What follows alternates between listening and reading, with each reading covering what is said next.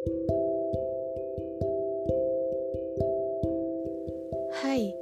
kembali lagi sama podcast Anisha di mana podcast ini menceritakan kisah-kisah kehidupan saya dan berjalan apa yang ada di dalam otak saya. Hmm, oke, okay, langsung aja. Sebelumnya, saya ingin berterima kasih kepada teman saya yang mampu menceritakan sebuah kisahnya dengan salah satu laki-laki yang ia kagumi selama tiga tahun. Bukan waktu yang sebentar, Sebelumnya, saya juga sudah minta izin kepadanya untuk saya ceritakan kembali kisahnya di sini. Saya mendengarkan setiap sudut cerita yang ia lontarkan dari waktu, ruang, dan isi. Saya tahu betul teman saya yang satu ini memang setia dan penyabar, termasuk dalam mengagumi ini. Saya tanya, apa yang membuat kamu kagum dengan dia? Teman saya menjawab, tidak ada yang sempurna sebenarnya, Nis.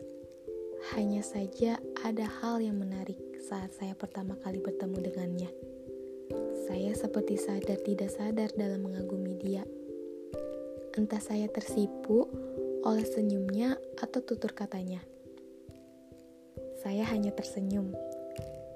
Saya seperti mengerti perasaan teman saya.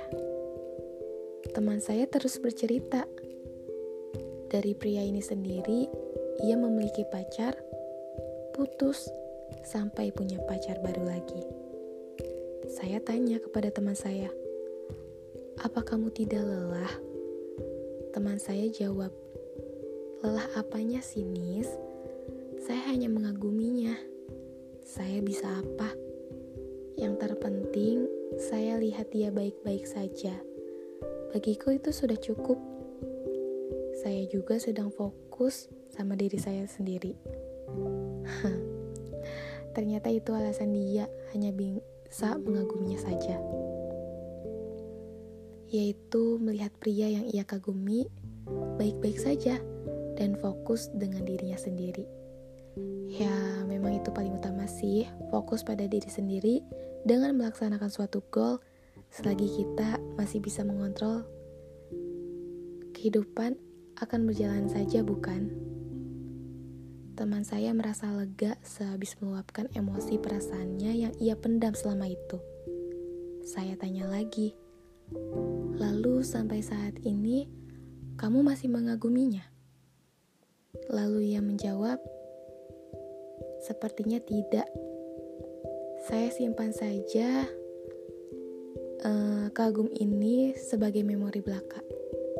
Sudah saatnya saya siap bertemu dengan orang baru, membuka lembaran baru.